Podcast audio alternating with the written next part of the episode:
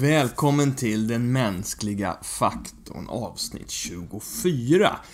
Idag, när det här avsnittet släpps, den 16 juni 2017, har jag precis avslutat en femdagars övning i ubåtsräddning till havs. Och har ägnat de senaste dagarna väldigt mycket åt att tänka på och öva tryckkammarbehandlingar under de mest underliga förhållanden. Så vad kan väl vara bättre än att äntligen ge min kollega Johan Olberger det han så länge har efterfrågat. En ny djupdykning, om den sura ordvitsen ursäktas, i de filosofiska skatter som står att finna i tryckkammarbehandlingens ädla konst. Idag tänkte jag nämligen ta er med på en läskig resa som jag utlovade redan i avsnitt 3 när jag berättade om just ubåtsräddning här i podden. Har du missat det så ska du inte vara ledsen, utan då har du något storslaget att se fram emot. Så det är bara att gå tillbaka och lyssna. Men i det avsnittet lovade jag hur som helst att någon gång återkomma till något som på engelska kallas för necrotizing fasciitis. Eh, vilket då inte är ett halvdåligt death metal-band från Mullsjö, som man först tror när man hör det, utan faktiskt är ett livshotande sjukdomstillstånd. Nekrotiserande fasciit, eller nekrotiserande mjukdelsinfektion kallar vi det för på svenska. Vilket jag inser inte alls känns som svenska för, för en del av mina lyssnare, utan ska vi ta det på svenska på riktigt, skulle vi kunna kalla det för infektioner med köttätande bakterier. Och när en sån infektion blir livshotande så är det inte helt ovanligt att patienten skickas till oss på Karolinska sjukhuset och hamnar på centralintensiven där jag jobbar. De här infektionerna sitter ofta i halsen, i någon extremitet eller, otrevligt nog, i genitalier med närliggande mjukdelar.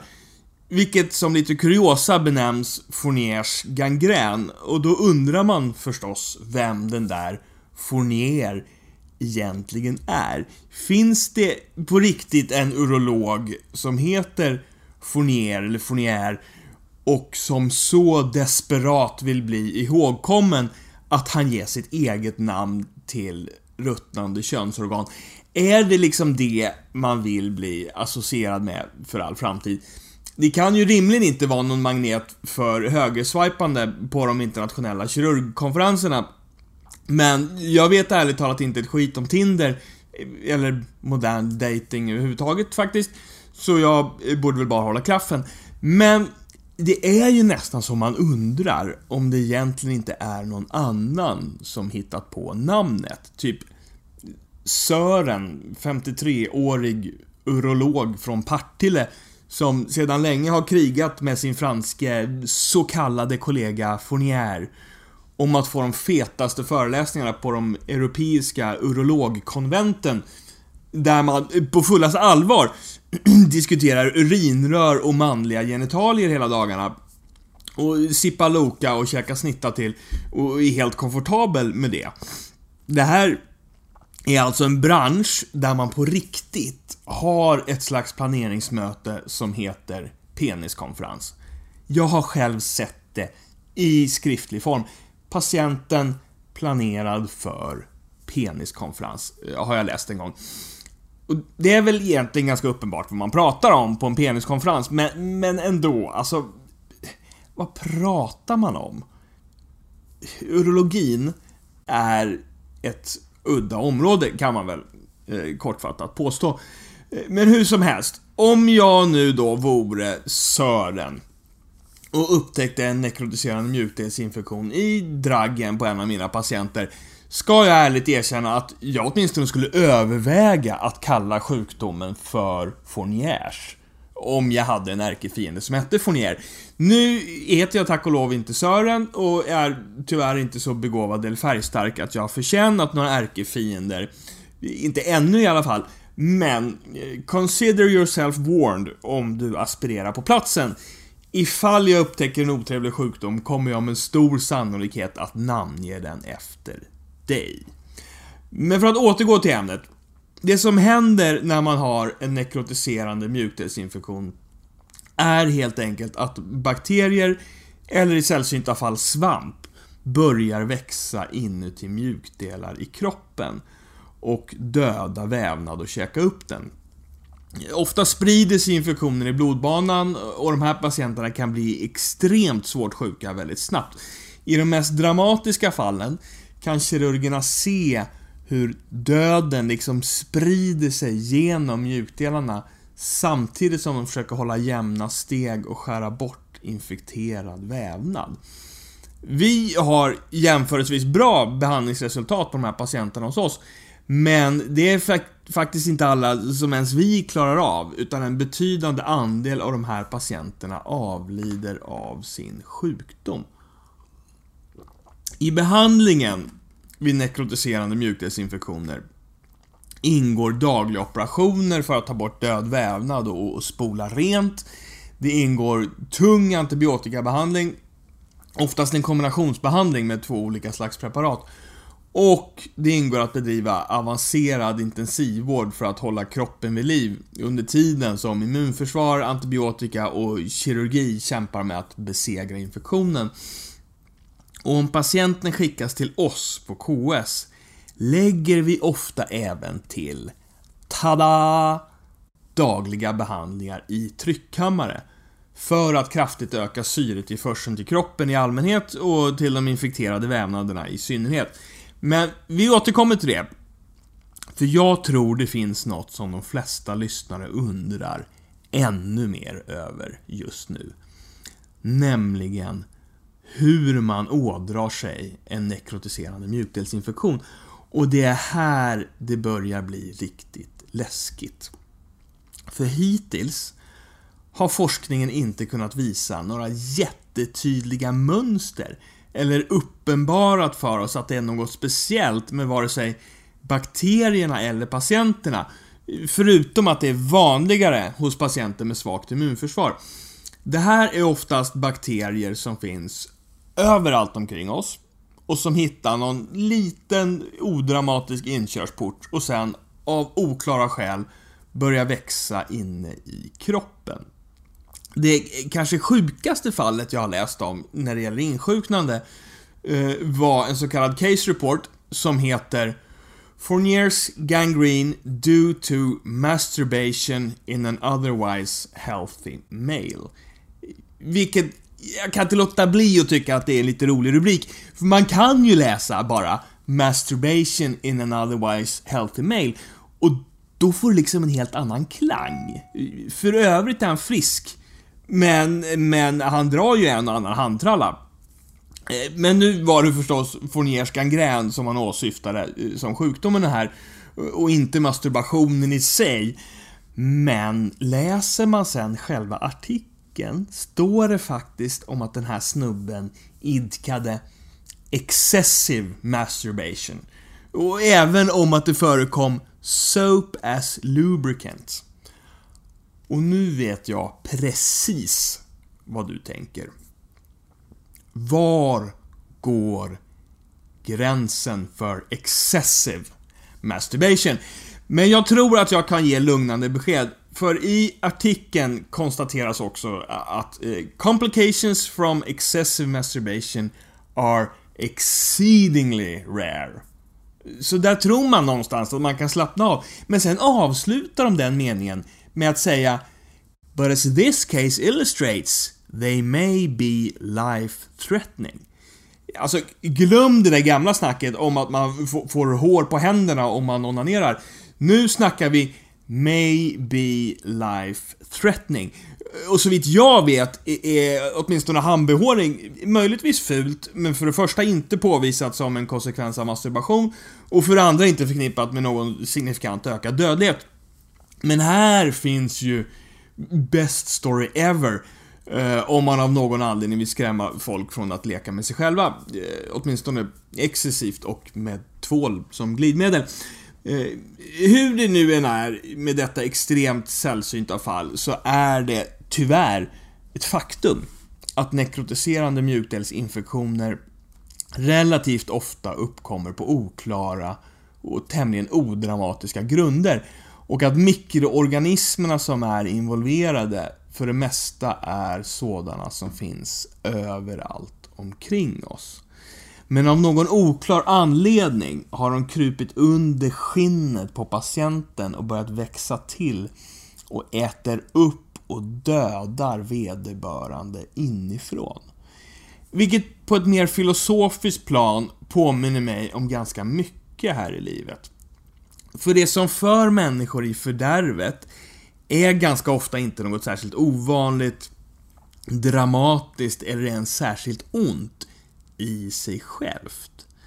Det kan rent av vara något som är gott eller användbart eller njutbart, men som av någon anledning kryper under skinnet på oss och börjar växa på fel ställe och fel sätt och äter upp och dödar oss inifrån.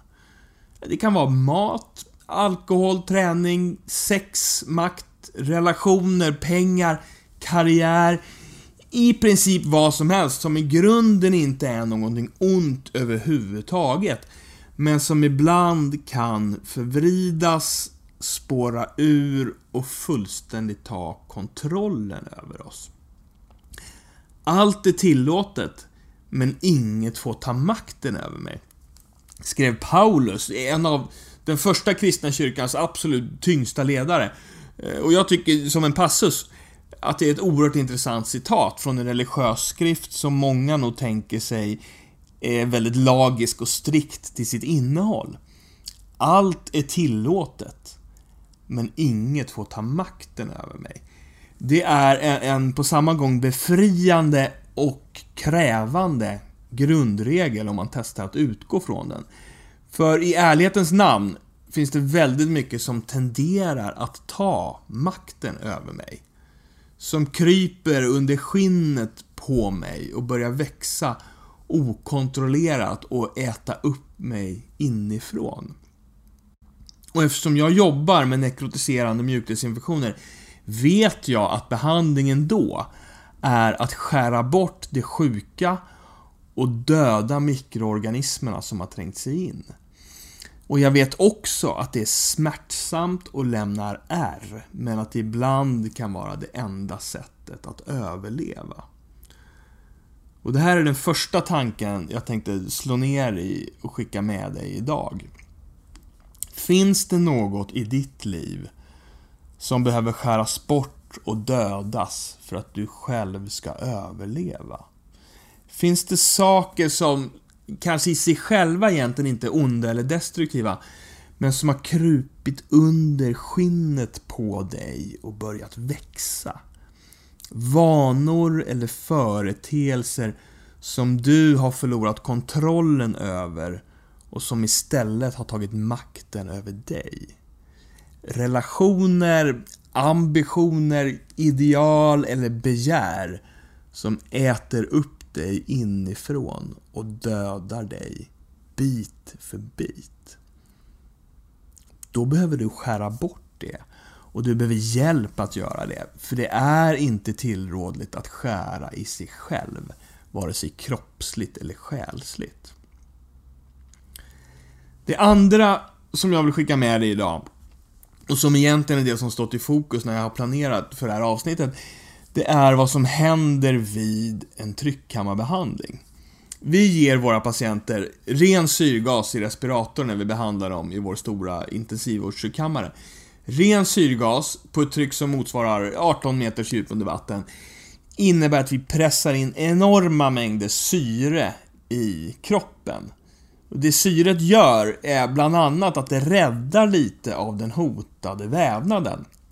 När bakterierna infekterar mjukdelarna blir de svullna och i svullna vävnader cirkulerar blodet inte lika bra, vilket i sin tur leder till en lokal syrebrist och att ännu fler celler dör och blir mat för bakterierna, enkelt uttryckt. Men när vi tryckkammarbehandlar ökar vi kraftigt mängden syrgas i det lilla blod som når fram och laddar upp vävnaderna med syre så att cellerna överlever bättre. En annan sak som händer är att syre i de mängderna, både direkt och indirekt, kan ha bakteriedödande och antiinflammatoriska effekter. Syret hämmar alltså både bakterierna själva i vissa fall och kroppens överdrivna och självdestruktiva svar på den svåra infektionen.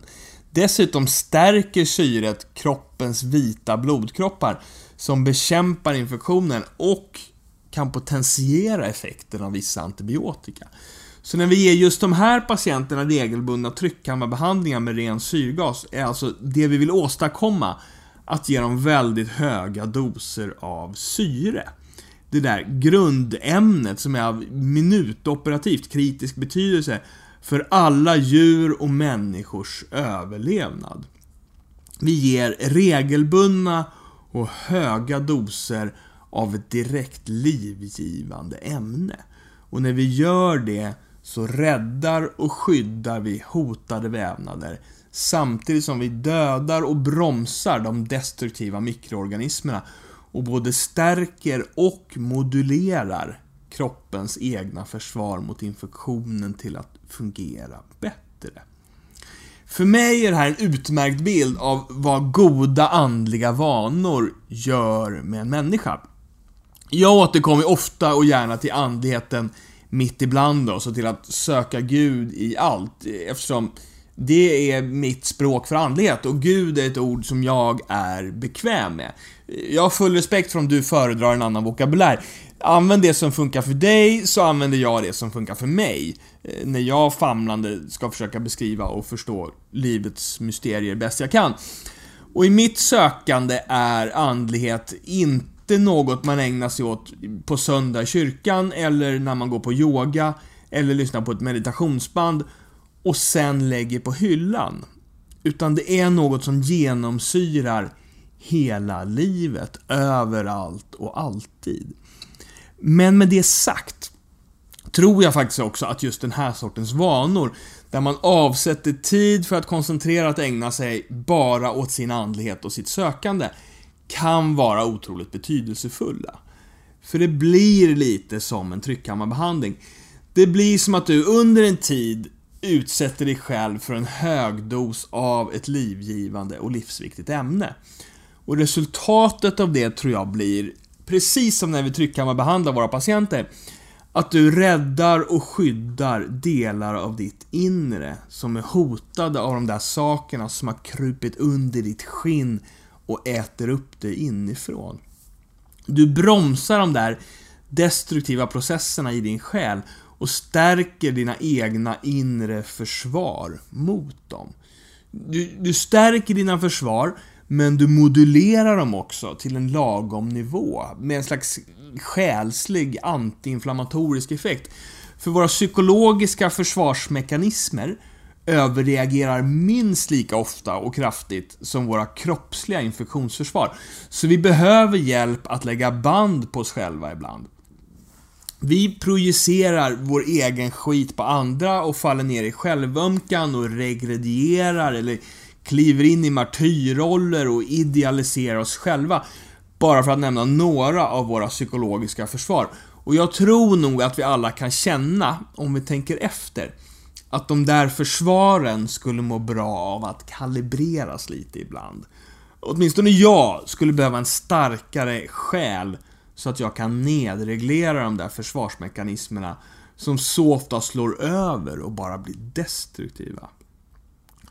Jag vet förstås inte vad du har för erfarenheter av det här, men jag har ganska mångårig erfarenhet av att försöka tillämpa olika slags andliga vanor. Och den tydligaste lärdomen jag tar med mig av det är att jag generellt sett har mått bättre och fungerat bättre när jag regelbundet har avsatt tid åt att koncentrerat ägna mig åt min andlighet och mitt sökande. För det kalibrerar mitt inre och hjälper mig att bejaka andligheten mitt i vardagen runt omkring. Det förflyttar fokus från min egen navel och, och både ut i kosmos, inåt mitt eget inre och över till mina medmänniskor. Jag får mer förståelse och ödmjukhet och sjunker ner i en större trygghet. Det är precis som att det stabiliserar min gungande själ, förankrar min osäkra självbild och stärker mitt inre mot de destruktiva krafter som försöker bryta ner det. Ungefär som en tryckkammarbehandling gör med mina patienter med nekrotiserande mjukdelsinfektioner. Så den tanke som jag framförallt vill skicka med både dig och mig själv idag är att fundera på om, och i så fall hur, vi skulle kunna göra plats för att regelbundet och koncentrerat ägna oss åt vår andlighet och vårt sökande. För när vi gör det tror jag att vi ger oss själva högdosbehandlingar av någonting som är högst livgivande. Och det stärker vår själ, motar de destruktiva processerna inom oss och räddar och skyddar vårt inre mot allt det där som så lätt kryper under skinnet på oss och äter upp oss inifrån. Jag heter Jakob Hansell. Du lyssnar på den mänskliga faktorn och vi hörs igen om två veckor.